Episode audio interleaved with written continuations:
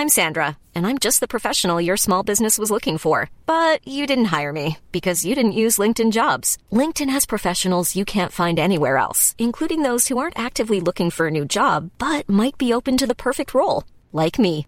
In a given month, over 70% of LinkedIn users don't visit other leading job sites. So if you're not looking on LinkedIn, you'll miss out on great candidates like Sandra. Start hiring professionals like a professional. Post your free job on linkedin.com/people today.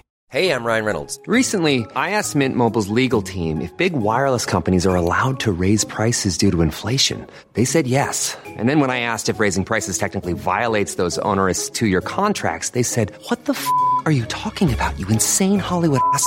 So to recap, we're cutting the price of Mint Unlimited from $30 a month to just $15 a month. Give it a try at mintmobile.com slash switch. $45 upfront for three months plus taxes and fees. Promoting for new customers for limited time. Unlimited more than 40 gigabytes per month. Slows. Full terms at mintmobile.com.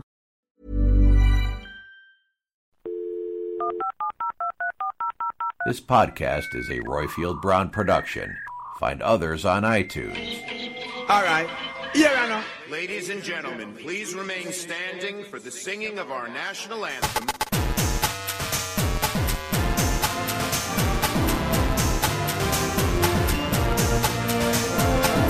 He said Britain is just a small island that no one pays attention to. A former colony won the right to determine its own destiny.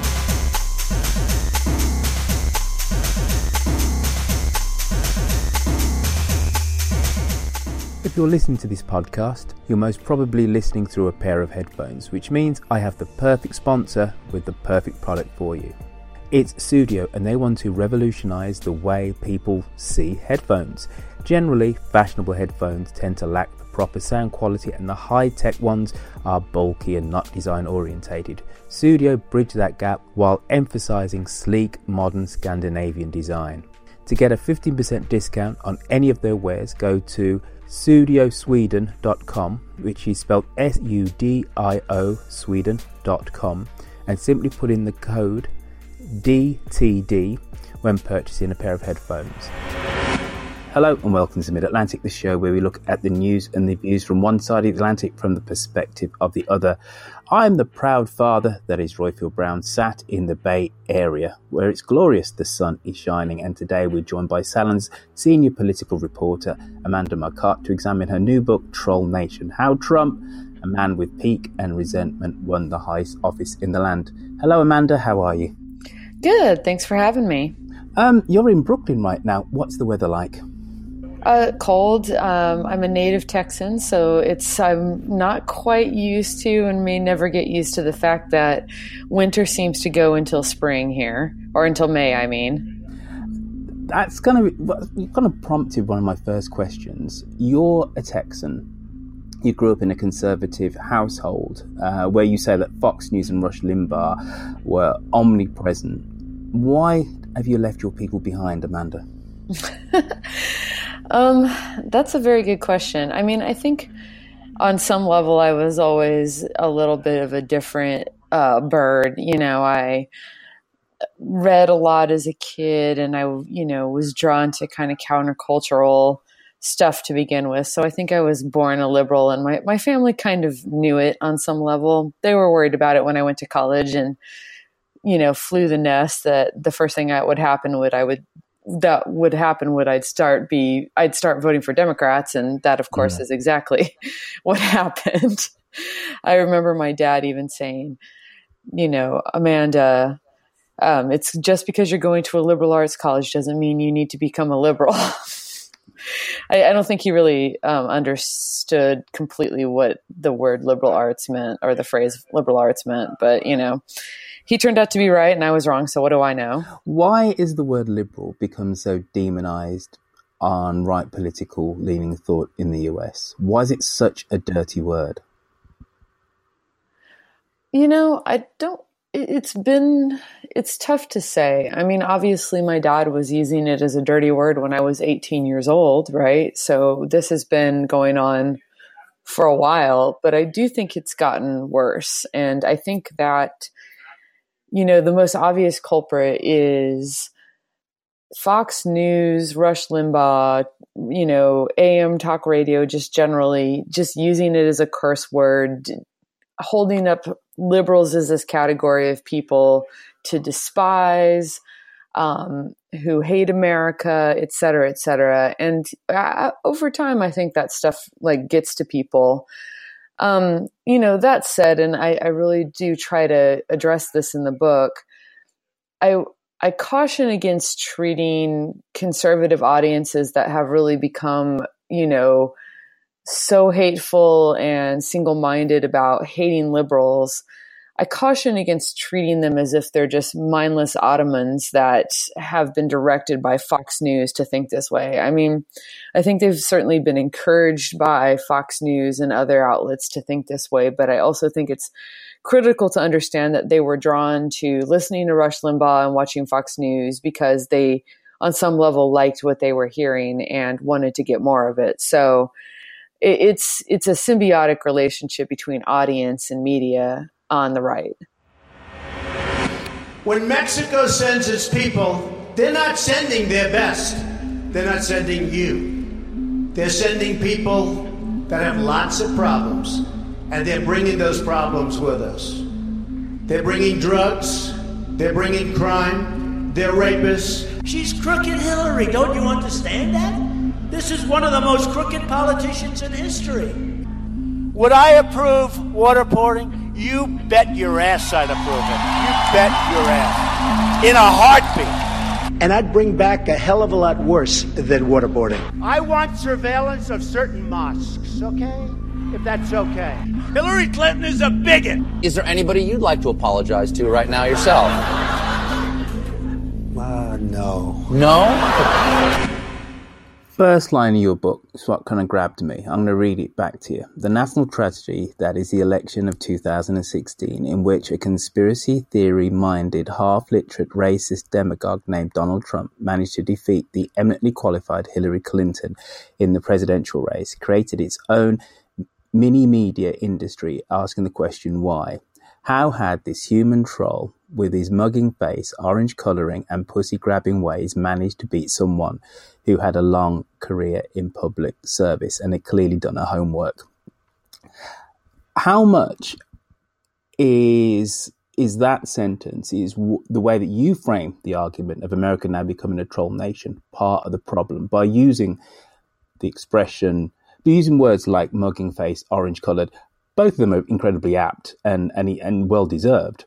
But isn't that part of the problem that both sides of the political debate now rhetorically have descended in terms of the language that they use? This is a question that has come up a lot in this book because obviously um, I enjoy using humorous insults, and I've considered myself in the tradition of writers like Molly Ivins and other kind of mm-hmm. political humorists in that way. And my answer to it is that I don't think it's the same.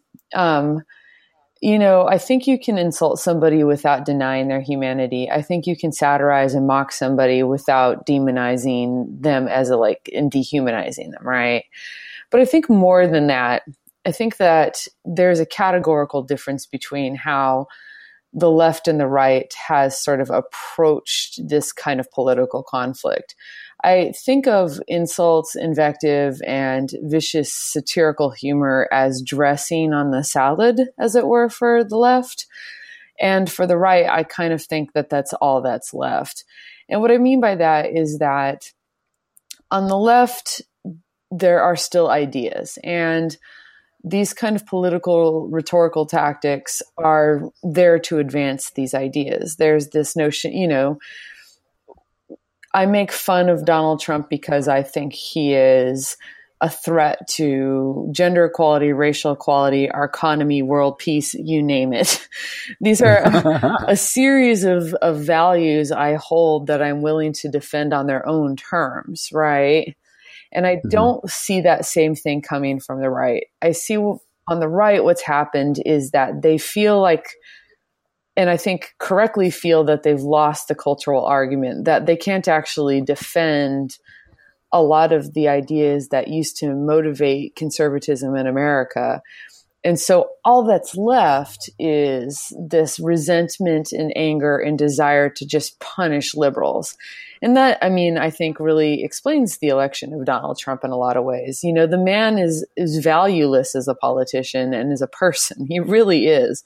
He has nothing to redeem him. He's, he's mean and ugly and he doesn't seem to believe in anything but like racism and sexism. He, he's a weather vane when it comes to any like, ideological arguments besides just this being this massive impulses of bigotry, right? And and yet he was elected anyway and all I can think is that and I think there's a lot of evidence for this. It's not just me. I mean, you go on conservative Twitter blog, like Twitter's feeds and their blogs and their articles, and over and over again, they characterize Donald Trump as a punishment that they've inflicted on the left you know, just as an act of revenge, right? And I think that that is a, a just a very categorical difference. I I don't see liberals making really foolish and ultimately self-defeating choices in an effort to punish conservatives and hurt them for no other reason. I very rarely see people go on the left, I'm going to make this political decision because it makes conservatives cry. And yet you see that argument every single day Uh, in the reverse from conservatives. If you have a set of people who identify themselves as being American first and foremost, true Americans, and inherently they have they are the inheritors of the mantle of that. If you then try and impose any level of equality to groups that historically have been excluded from that view of being American, isn't it then understandable that there is some pushback? And if it is understandable that emotionally there is some level of unease or pushback, shouldn't we on the left at least try and acknowledge that and hold the hands of our conservative brethren through these turbulent waters where um, women are increasingly getting positions of power and influence in the workplace, and people of color are increasingly, increasingly um, ditto doing the same. No, I mean, it, uh, first of all, I don't know how you could hold their hand through it, right? I, I think that that argument can be very condescending because it assumes that that the the the anger and fear that conservative that conservatives feel at wa- watching white male privilege be assaulted um, has some that it's somehow just an irrational, childish fear. And I, I don't think that there's any way for us to reach out and go, there, there, you know you clearly don't understand what's good for you and listen to me i'm going to hold your hand i, I kind of think that they would probably find that more insulting than just simply telling them to suck it up grow up and you know learn to live with it. And i and also I, I also worry about what the hand holding approach does for people of color and women and LGBT people because what it suggests is that that what is obvious and moral and right, which is your claim to humanity, your claim to be equal, um, is somehow objectionable, controversial, and that other people's claim to be better than you somehow needs to be coddled while you never got that kind of coddling you know? Traditionally like you know oppressed people are not, not only coddled but they are you know oppressed. And i think that it's time to stop reinforcing these narratives where oppressed people are treated as lesser than and even even bizarrely in the service of trying to get them equality by saying well just for a little longer we're going to treat your need for equality as somehow less significant than white people's need to be you know massaged through anti-racism right? Does that make any sense listen, absolutely, and I, and I throw this question out there just, just to get a response. So, and, and you know, trying to do my, my job as as the podcast host. What what we can't have is me completely and utterly agreeing with every word that you say and throw, throwing you nothing but but softballs. But okay, the election of Donald Trump uh, came as a shock to most Americans, even Americans that voted for him, that believed in him. Um, explain uh, the, how, what role technology has played in America becoming a troll nation. That's a very interesting and open question that I think that will take a lot of time and a lot of research to find out. Um, mm-hmm. I really wish I had an answer, like a really definitive answer. I think we are getting more and more research that shows that fake news, Russian bots, social media did play a pretty significant role. Um, certainly, something like WikiLeaks, um, may, using social media to disseminate conspiracy theories about Hillary Clinton, softened the voting public up to hear to believe like that she was a criminal when she clearly wasn't and there was no evidence of that right um, mm-hmm. that said I do want to say that I feel that, and, and I try to argue in the book that I don't really think that social media invented these problems or these urges. I think it maybe made it easier for people to get a little buck wild with it.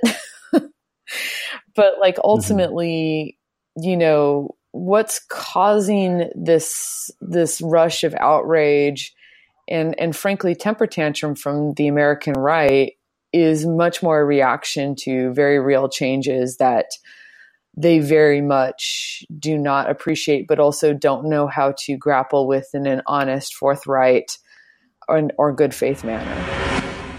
As President Trump continues to respond to the FBI's investigation into Russian meddling in the 2016 election, we're learning more about other opportunities Russians are seizing on to stir up controversy in this country. For example, after last week's school shooting in Parkland, Florida, where 17 people were killed, Twitter was flooded with messages tagged with words like Parkland and gun control and the name of the suspect. And much of this Twitter activity was directly tied to Russian accounts. With more on how Russia linked bots and trolls are using a tragedy to create confusion, we're joined by Erin Griffith. She's a senior writer at Wired Magazine. Now, we can understand when it comes to political conversations, especially as rolled out in this indictment this last week, the Russian interest and influence. But why after a school shooting? So, if you look at the issue of Russian bots, trolls, etc., why is it that the right, people who are right leaning, were more susceptible to those fake messages. Why? Because the one thing which the the studies uh, are, are, telling us now is that um, the Russian disinformation campaign um, was um, was an equal opportunities one in that they did try and uh, troll the left as well. You know, sorry, not they did try and troll the right. Sorry. Uh, but what, but the right leaning bots were much more successful. Why is that? I think twofold. Um, you know, I think that part of it is that conservatives have been sort of massaged into and kind of trained into believing misinformation for decades now. Um, it, it's and I, I, address this in the book, for instance, I think, you know, climate change denialism, for instance, is a conspiracy theory in which the denialists say that a a worldwide conspiracy of scientists is hoaxing the entire planet to believe that climate change is real. That's a ludicrous conspiracy theory, and yet it is one endorsed by the majority of Republican politicians, people in high levels of government, right? And I think that that kind of mainstreaming of conspiracy theory thinking sort of led a lot of ordinary conservative voters to feel a little bit more free in just sort of believing something because they wanted to. And then the other piece of this, I think, is is that it does really kind of go back to my idea that in so many ways the right has lost the argument, right? They've lost the argument about racial equality. They've lost the argument about traditional family values. They've lost these economic arguments. They've lost these environmental arguments and deregulatory arguments. And I can just go on and on. And I think that that alone has created the psychological willingness to sort of believe, you know, um, can I curse on your show? Absolutely. I think it's it's created a psychological need to believe bullshit, right? It, it's mm-hmm. it, be, when the truth is not serving their ends anymore, the lies become a lot more um, attractive, and I think that's what's happened. It, it's it's a it's they're willing to believe lies and they've sort of been conditioned to believe lies. And i think that those two things wind in and out of each other and have have for a couple decades now. Amanda you use language and you use it kind of quite combatively. And you know what? It's somewhat entertaining to read it on the page to see it on on on a post. And I think very few people on the left actually have that skill. Sometimes we're a little bit too earnest isn't the fact that a lot of right wing commentary is actually inherently more entertaining than left wing commentary and punditry because of the language used. And, um, and that is something which people on the left need to learn that to be more engaging with, um, with their speech and with their dissemination of ideas. Yeah, I mean, I definitely think so. Uh, and I will repeat a joke that got a big laugh at my event last night, which is I kind of feel like right now, like right wingers read Saul Alinsky's Rules for Radicals more than than liberals do. And and he had but you know, they were smart to do so because he did have some insights about how to use humor, trolling, pranks, that sort of idea, those sort of things to to get attention. And now, obviously, his point was to direct those attentions towards progressive values. but I, I, I do think we should get back more to the way that that that he was kind of thinking about these things and some of the yippies and, and whatnot in the 60s did because I think that pleasure needs to be a part of political organizing. Um, you know, to use an incredibly earnest self term, uh, to use an incredibly earnest term, you know, for self care reasons, if no other. But also, mm-hmm. you know, pe- people are human and they are going to be drawn towards those who seem fun and lively and funny. And the right gets this and they are not ashamed of it. And I think that it's wise for the left to to really think about that in, in depth and and try to do more to to have some fun and, and be funny. And we have better music, so I mean, I think we're kind of ahead of the curve already. I, I, don't know. I, I, quite like a little bit of country music, me. but some of the best country artists are are on our team, you know. you know, I'm just using my British bias there by not understanding the genre because you know what? To me, it, it, it all sounds the same, which is a dreadful thing to admit when that that epithet is thrown at hip hop and uh, music of black black origin all the time. oh no, no worries, no worries. I mean, it, it's it's it's fair that a lot of it is pretty conservative, but a lot of it is not. Oh, no, a lot of it is not. anyway, isn't the real power of Trump in his symbolism in that he is just thumbing a nose to um, to political correctness. And you kind of are leading me down this path in believing that he, he's a, just a, a very powerful symbol, even though he's a hollow one. And it isn't really about kind of politics, because to take another extract from your book, all right, so almost no other concept has there been a, a, greater gift to the American right as a myth of political correctness. This widespread contention in right wing circles that censor that a censorious left has somehow disallowed conservatives nationwide to enjoy their First Amendment guaranteed right to be an arsehole. This belief that right wing mouths have all but sewn shut by a Stalinist left play an enormous role in the in the election of Trump. Isn't it that people just want to say whatever the hell they want to say, and this man is saying it, and people know he's a fool. But my God, you know, we are we can we still have this sense of being free to say what we want to say. To hell with everything else that he believes. We know that he's a philanderer. We know that he's a, a, a bankrupt many times over. We know that intellectually he's not at all gifted, etc., etc. But he just feels like our curmudgeonly uncle at that Thanksgiving uh, dinner party, and we love him, we hate him, but you know what? He's one of us. Isn't that what the American right have in Donald Trump? Yeah, I mean, I think that's a, it exactly. And you know, I what I want to kind of focus on in in that argument, and you hear it a lot, mm-hmm. is this notion that they're somehow not allowed to say racist or sexist or vile or vicious things or to lie openly, right? All these things that they clearly want to do. And, and like you said, see in Donald Trump, he does it, he gets away with it. That's really attractive.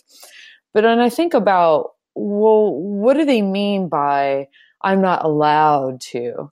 Well, what they mean is somebody will criticize them and they can't defend what they did, right?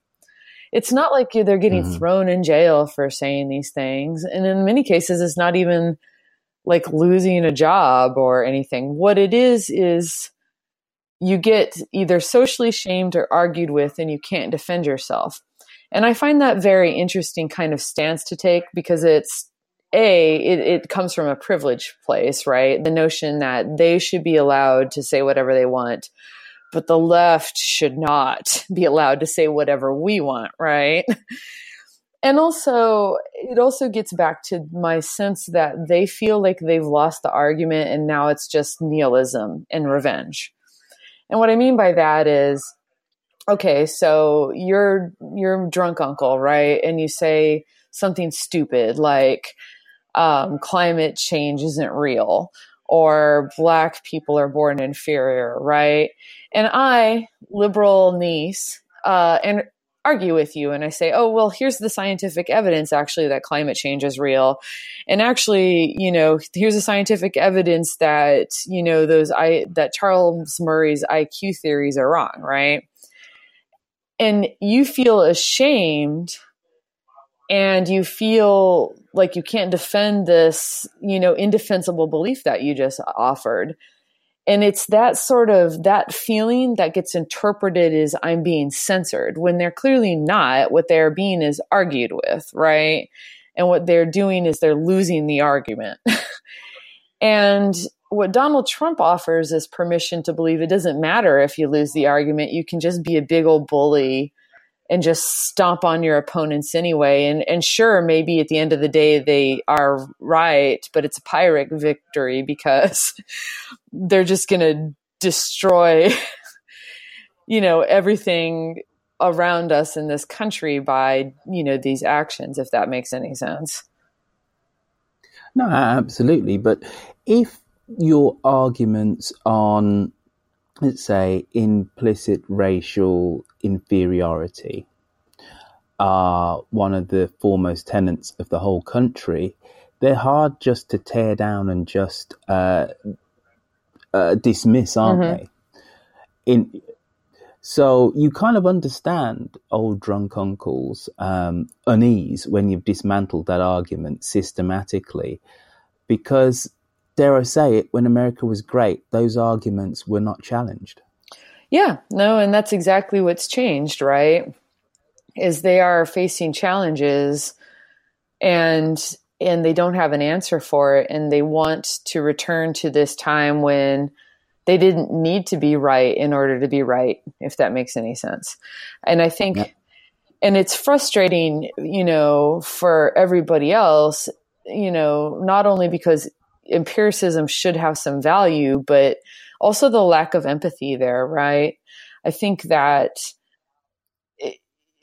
I have very little sympathy for somebody's feelings being hurt because they're wrong and somebody's saying they're wrong when someone like me throughout their whole life has been told they're wrong even when they're right just by virtue of who I am, right? as a woman mm-hmm. and and being treated as inherently uh, less intelligent, inherently incapable of of of rational thought and you know that sort of thinking. And it, it it's it's it's frustrating to me that somebody gets mad that they're wrong when so many other people have been treated like they're wrong even though they're right. And I, I can sort of see though why there's an emotional breakdown on you know not just both sides but sort of all sides of this kind of argument about politics in this country right now before we dive into a set of facts and statistics that may boggle your mind, it's my duty to read you your Milo approved Miranda rights. You have the right to controversial opinions and speech.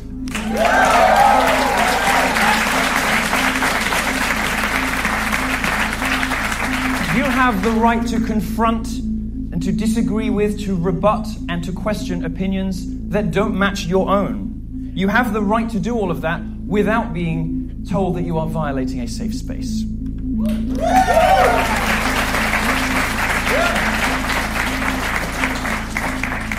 You have the right to reject the brainwashing forced upon you by professors that make Obama look like the aforesaid Che Guevara. And most importantly, you have the right to worship your dangerous faggot. So, Donald Trump is the right's revenge because of Obama. In what way are you a mirror image of Milo Yiannopoulos? what do you mean? Well, you understand. Um, you. What really struck me earlier on in the conversation, and then I must admit, my mind wandered because you you raised another great point was that your when you use language, and I was very struck by the, the first line um, of your book, the first two lines of your book. Milo would say exactly the same. He would say, I'm just being playful. I am looking at a great Western tradition of um, throwing rotten vegetables and fruit at uh, my opponent. But you know, what? but but you know, take take it in good stead. Surely you have the rhetorical powers, the intellectual powers to be able to combat that. This is just playful fun. I don't think you're a mirror of Milo Yiannopoulos at all, right? But it's just, it's it's just to circle back that initial um, argument that should we not really, as leftists, you know, go high when they go low, to misquote Michelle Obama? I, you know, if he did try to make that argument to me, and he did not when I met him, and he has not in the few times uh-huh. that I have tried to communicate with him. Um, if he did, though, I would point out that it does kind of circle back to what you're arguing for. You know, I mm-hmm. yes, I use saucy language. Um, I am not. I'm trying to do it in a way to rattle the cages, right? Not to, um, not to degrade certain classes of people just for who they are. And he is very much not doing that. You know, his invective um, on on Breitbart, for instance, was not you know, he would write articles basically just castigating women for just basically existing, right? Or not being submissive. He would denounce feminists um, and mock them for, I would consider, incredibly reasonable efforts to include women in the mainstream of society and, and treat women like equals. He would um, tell lies, which I think is something that I certainly don't do, right? Um, and and it's immoral behavior that like that that I think is is critical. And I, I do think sometimes there's a tendency in our political discourse to look at things only on the surface level and not ask the hard questions about what's underneath it and that is where I I really wish I would really like to focus more attention because I think using a naughty word in service of racism is a very different thing than using a naughty word in service of anti-racism. And I think that um our you know telling lies about people is a significantly immoral act um, that making fun of them is not in the same way. Not a birth certificate, Candy. And people are trying to figure out why isn't he giving his birth certificate. It's not a birth certificate. A certificate of live birth, and you can see that one that you have and the one that I brought you, because that's the one that's on the internet and all over the place. It doesn't even have a serial number. It doesn't have a signature. It doesn't have a signature. One that I saw on television has a stamp but that's not a signature. A, right, but it's a that's how they Excuse me, these. but that's not the one that they were showing to everybody. And I just say very simply, why doesn't he show his birth certificate? Why has he spent over $2 million in legal fees to keep this quiet and to keep this silent? When I listened today to the tape of the grandmother, and she was saying he was born essentially in Kenya, and then all of a sudden, don't forget, this is when Barack Obama was hot as a pistol because it looked like he was going to get the nomination, and they had a lot of people, and a lot of handlers in there, and all of a sudden you hear people all over the room, no, no, no, he was born in Hawaii, he was born in Hawaii. Could you give us some level of, um, shine some light on the whole birtherism story that Donald Trump didn't invent? But he definitely picked that ball up and ran with it, to use an American sporting analogy. Um, half of the listenership of this podcast um, is British. So, uh, won't be aware of some some of the nuance w- within that whole kind of controversy. But there's fundamentally a lie. How is that? How is how did the right then propagate that, use technology, etc., um, and how did that actually fuel um, right wing resistance um, to the Obama presidency? Well, birtherism, of course, is, you know, for those who aren't completely familiar with uh, American politics, what it was was for most of President Obama's presidency, there was a group of people, and it really escalated. I'm not exactly, if, I remember exactly what years, it's not really relevant it really escalated sort of in the middle of his presidency when Donald Trump used his celebrity to promote this conspiracy theory on Fox News, ABC News, other places like that. And what it is is that Barack Obama is not a legitimate, nat- like natural born U.S. citizen, that he was not actually born in Hawaii, as he said, that his birth certificate was fake, that he is somehow not eligible to be president by dint of his birth. Most of them believe he was born in Kenya. Some of them believe he was born in Indonesia. It doesn't really matter. What birth, I think, like a lot of conspiracy theories, what's more important about birtherism is not the sort of particulars of the conspiracy theory, but like the emotional message it was trying to convey. And what it was was that Barack Obama is not a legitimate American and not a legitimate person to be president. And it was a way for people who believe that only white men should be president to talk about that belief without coming right out and saying it. And mm. and I think that what's interesting to me was during the time that it was really gaining a lot of media traction, very few people in the media were like there was an unwillingness to talk about the ugly impulse behind birtherism in a lot of the media. Really, the only journalists I, I saw who were willing to talk about that were themselves black and and were not messing around about this, right? Um, and I think that it, it it gets back to it's a critical thing to understand because there's a lot of evidence that people that espouse birtherism as a view don't actually literally believe that Barack Obama faked his birth certificate, right?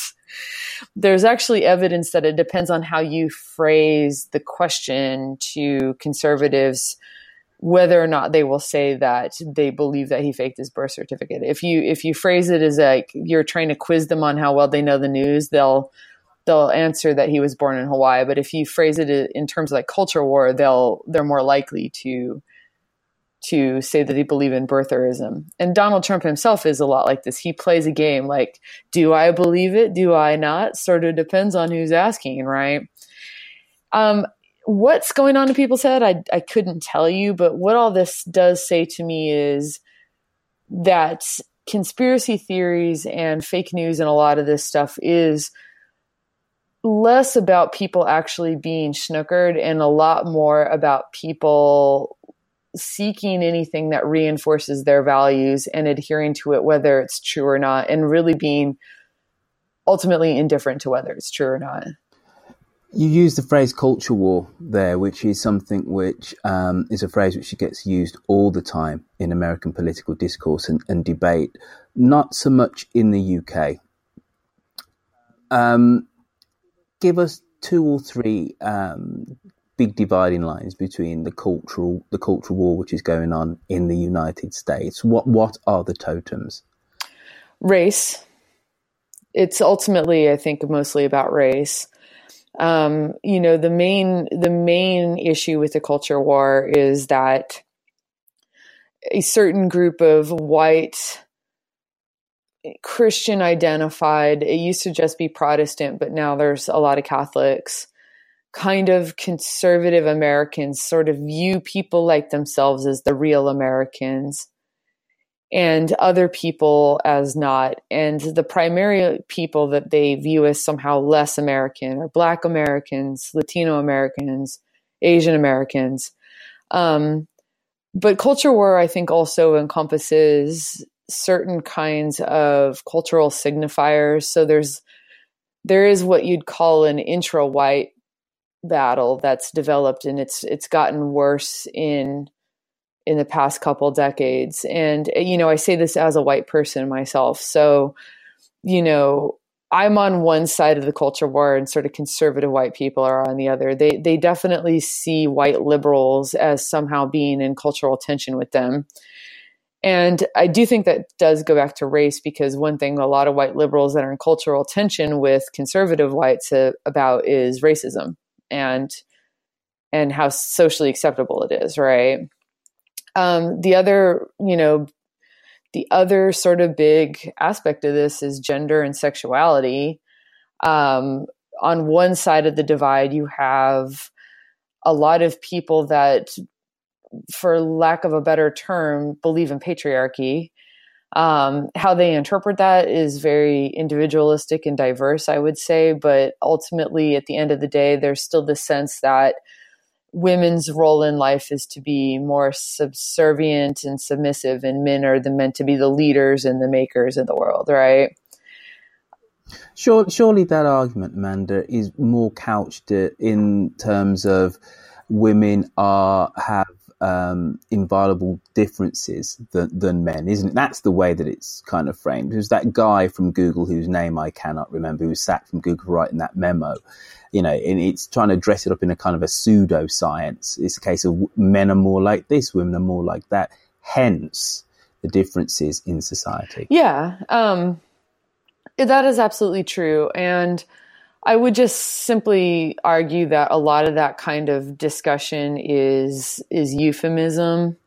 Um, people say mm-hmm. differences because they don't want to say they don't when they say women are different. That's because they don't want to say women are inferior, or they'll say you know you're both equal, but you know her role is, and then it's a bunch of stuff that men don't want to do, like domestic work, you know, scuttle work, shit work uh, you know, and and and I I don't know who that fools. and I don't even know that it matters because when it comes to culture war, that's obviously a huge divide. And and I think you know I don't want to go down the rabbit hole too much on that, but I think um, I've been reading this book called Down Girl by Catherine Manne, and I think she has some really intelligent thoughts about what she calls the sort of scientific arguments for sexism. Um, and and it is interesting to me because I do know that a lot of the people that say that the gender differences are static and inviolable, yet spend a lot of time policing those gender differences and trying to force gender differences on people that they claim are natural, right? And I, I, I find mm-hmm. that to be a, a, contradiction in terms, right? I, I, I don't I don't need somebody to police me because into having blue eyes if I, you know, because I was just born with blue eyes. And yet I'm still policed day in day out to act like how women are supposed to naturally act, which suggests that it's not natural at all, or, or the people that make that argument do not think so. Amen, sister. If you thought the only way to get a more defined jawline with natural looking results was through surgery, think again. Juvederm Volux XC is a non surgical injectable gel filler that improves moderate to severe loss of jawline definition and can help you achieve natural looking results with little downtime. Even better, this improved definition lasts up to one year with optimal treatment. No maintenance required. Improve jawline definition for a smooth, sculpted look with Juvederm Volux XC. For important safety information and to find a licensed specialist, visit juvederm.com. That's J U V E D E R M.com. Not for people with severe allergic reactions, allergies to lidocaine, or the proteins used in Juvederm. Common side effects include injection site redness, swelling, pain, tenderness, firmness, lumps, bumps, bruising, discoloration, or itching. There's a risk of unintentional injection into a blood vessel, which can cause vision abnormalities, blindness, stroke, temporary scabs, or scarring. Talk to a licensed specialist to find out if it's right for you. Hey, I'm Ryan Reynolds. At Mint Mobile, we like to do the opposite of what Big Wireless does. They charge you a lot, we charge you a little. So naturally, when they announced they'd be raising their prices due to inflation, we decided to deflate our prices due to not hating you. That's right. We're cutting the price of Mint Unlimited from $30 a month to just $15 a month. Give it a try at mintmobile.com slash switch. $45 upfront for three months plus taxes and fees. Promo rate for new customers for limited time. Unlimited more than 40 gigabytes per month. Slows. Full terms at mintmobile.com. Millions of people have lost weight with personalized plans from Noom. Like Evan, who can't stand salads and still lost 50 pounds. Salads generally for most people are the easy button, right? For me, that wasn't an option. I never really was a salad guy. That's just not who I am. But Noom worked for me. Get your personalized plan today at Noom.com. Real Noom user compensated to provide their story. In four weeks, the typical Noom user can expect to lose one to two pounds per week. Individual results may vary. Hello and welcome to the things that made England. I'm Royfield Brown, and with me I have David Crowther of the History of England. It was the best of times.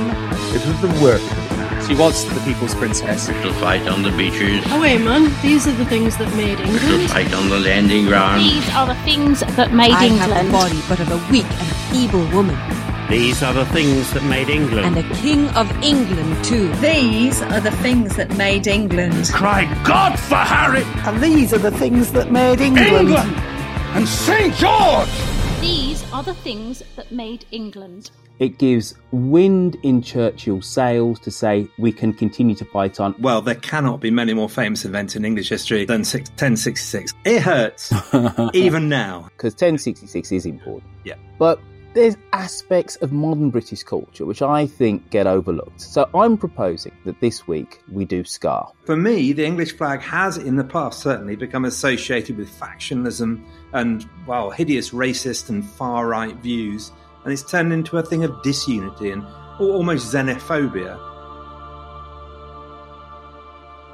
The idea of this show is to decide on what things that make England as she is, the country that, despite it all, we feel lucky to be part of. Every week, one of us, that is David and I, will pitch an idea to the other to be designated as one of the things that makes England distinctive.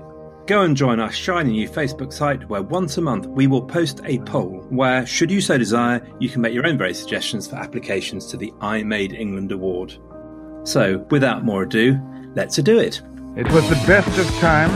It was the worst. She was the people's princess. To fight on the beaches. Oh wait, man! These are the things that made England. To fight on the landing ground. These are the things that made I England. have the body, but of a weak and feeble woman. These are the things that made England. And the king of England, too. These are the things that made England. Cry God for Harry! And these are the things that made England. England! And St. George! These are the things that made England. Now, um, just just lastly, there's um, great kind of section on your book about healthcare, and that's definitely one of the dividing points of the America and its kind of culture war. That on the left there is a conversation about universal healthcare. uh, which has been rattling on, but kind of growing, uh, getting ever louder with each passing year. And people on the right see that as something which is distinctly anti-American. The the history of um, the Affordable Care Act in the United States was that um, the right labelled it as Obamacare, as you so uh, kind of kind of eloquently put in, in your book, in a way to kind of damn the uh, damn the act straight away. And there were numerous uh, acts of Congress to uh, dismantle Obamacare during uh, the presidency of Obama. Why is it, with all this pent up rage and with the Republicans having all levels of government under their control, couldn't they get rid of something like Obamacare, considering that they've had Rush Limbaugh, Sean Hannity, Fox News railing against it for some eight years, and they have uh, the president, the, you know, the orange, the orange president in chief at the head of the government. Doesn't that kind of really tell us that they couldn't do it? That actually, um, people on the right cannot, do not actually want to vote against their own kind of self interest in the end, and that, dare I say it, we've won that war as well. Us, us on the left. Yeah, I would say very much so. And you saw the, the same thing happen in the uh, George W. Bush administration when he tried to take a sledgehammer to Social Security, which is our old age pension um, plan here in the United States. Um, his own voting base retaliated against him. And I think that the healthcare debate is even an even better illustration of exactly the kind of troll nation politics I'm talking about, these culture war politics, because there's no evidence, and I'm sure, you know, as a British person who has access to national health services, you're quite aware of this. There's no evidence that voters don't want affordable health care. and so instead of actually trying to make straightforward arguments against affordable health care, Republicans that that that kind of libertarian, you know, small government Republicans who are a minority within their own party plug it into these culture war po- politics. They either imply that it's socialized healthcare, which to in, in the United States, I think is a term that is pretty racialized. Um, they they imply that it's basically a big wealth transfer from white people to black people. And they do it in these ways that i think may not be really obvious to people that don't know the dog whistles and euphemisms but are very obvious to me. Mm-hmm. Um, i think that they amanda can you give us an example of one of those dog whistles yeah so for instance when obamacare was um, first being debated, the Affordable Care Act was first being debated, a very common ad that you would see in the United States would be an ad suggesting that emergency room lines were going to get significantly longer if this passed into law, right? And mm-hmm. they would have pictures of people standing in line to sort of be like, look at this terrible line that you're going to have to wait in for the ER. And you would have the lines would be racially mixed lines. Again, on its surface doesn't necessarily say anything to somebody who doesn't think in the sort of ra- highly racialized terms that um, I think really motivate a lot of conservative America but if you're looking at it through their eyes what what they're interpreting that as is a bunch of people of color are going to start getting in on the healthcare system and there won't be any left for me. And i mean i, I know that in the debate about brexit similar rhetoric rhetoric was used sort of pitting you know immigrants against native born english people in terms of who gets access to healthcare services. So it, it's it's something that you can sort of subtly wink at in your media and then just know that people you know at the bar or at dinner at the dinner table are going to be more explicit about it. And i would also amanda oh. let, let, me stop you amanda. Right you're you're you're crediting us Brits with a whole level of subtlety which we did not have in that debate. It was very clear we do not want those Poles, Bulgarians, Slovaks, Romanians coming over here and using our healthcare services. There was no subtle nods and winks at all. It was out and out racism. But as you were, madam, sorry, that's fair. That's fair. In this country, uh, you can just wink at it on Fox News and know that you know your viewers will do the do the the rest um, for themselves. Uh, you know, I would actually say just calling it Obamacare too um, was very much a, a racially loaded term. Um, it, and the my point of comparison here is that another kind of racist myth amongst white conservatives is this idea of the Obama phones. Uh, there's this myth that Barack. I, have got mine, by the way. I, I, I got mine. when, when I came over that Mexican border, as I was just saying to you before, before we uh, actually hit record, um, the immigration officer did give me my Obama phone when, when I when I came in. He said, "You're a person of color. You need this to operate in the United States." That's so funny. I love it. I love it. But yeah, I mean, so you you definitely get what I'm saying, which is like putting the word Obama in front of anything was a way of making it sound black to to a certain segment of American society and so it was kind of using racially in that particular case barely low, like concealed barely euphemistic politics to distract people from the boring policy mm-hmm. discussion about affordable health care. All right, so um, let's try and make the world a better place. I think that's what us lefties always really want to do, don't we? We see the inherent kind of inequalities in the world, and uh, we want to at least equalize as many of them as possible, so that everybody has uh, an access to uh, life, liberty, and the pursuit of happiness. God, I can't believe I'm a Brit and I actually said that. But anyway, um, so how are we going to dismantle Troll Nation? this is, you know, this is the question you dread, right? Um, I think my answer, and you know, I, I, discuss in the book, is I, I think that we would be foolish to believe that you can talk people out of believing things that they want to believe, right? I think it would be foolish to think that there's a way to condescend to or manipulate conservatives into viewing political situations differently than they do. They have their reasons for acting the way they do, believing what they do. And until those reasons change, I don't really see the behavior changing. That said, I think that we can organize to defeat them. And that's the only real way to kind of go about this. You know, you can't go through them, you got to go around them. And I'm, I'm impressed by the fact that I do think a lot of people have kind of realized this after Trump's election. Um, I particularly want to single out the kids of the Parkland school shooting, these activists who have really risen up to like demand more gun control in the United States. They grasp that you should not try to argue with conservatives who are arguing in bad faith. They they just simply give them the hand and say, you know, I'm not dealing with you. Go away. You're a fool and you're a clown. And I think that that's unfortunate. I wish that wasn't how you had to deal with the right. I wish there was like more of an ability for like reasoned discourse.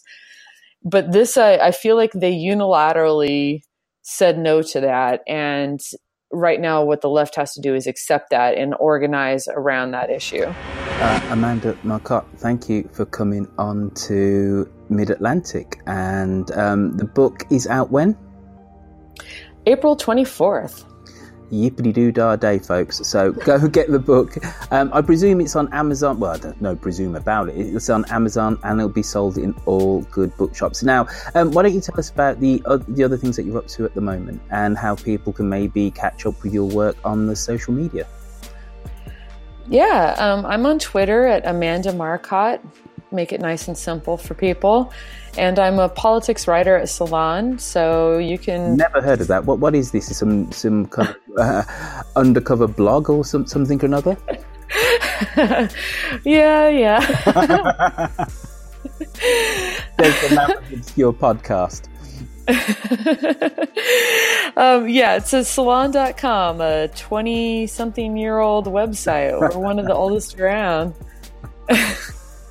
Listen, Amanda, again, thank you for coming on to Mid Atlantic. Folks, why don't you go and write us a review? We have precious few of them considering that this thing gets downloaded in its droves. Remember, we are the Pinko, lefty, do the right thing, Black Lives Matters, equality, resistance to hate and ignorance, and war building bullshit podcast. So go on to iTunes or a podcatcher of your choice and write us a review. This has been Mid Atlantic. Um, you can follow us on the Twitters where we are at Mid Atlantic Show. Yes, I'm dreadful at tweeting, but just show some solidarity by just, just following us. Uh, you can also find us on Facebook by typing in Mid Atlantic Show. We'll see you all again soon. Oh, by the way, I'm Royfield Brown. Oh, that was great. Thank awesome. you. Thank you. I had a great time. Oh, you say that to everybody who you interview to plug your book. it's true. It's true. I mean, it's always fun talking to you about your uh, work. So, right?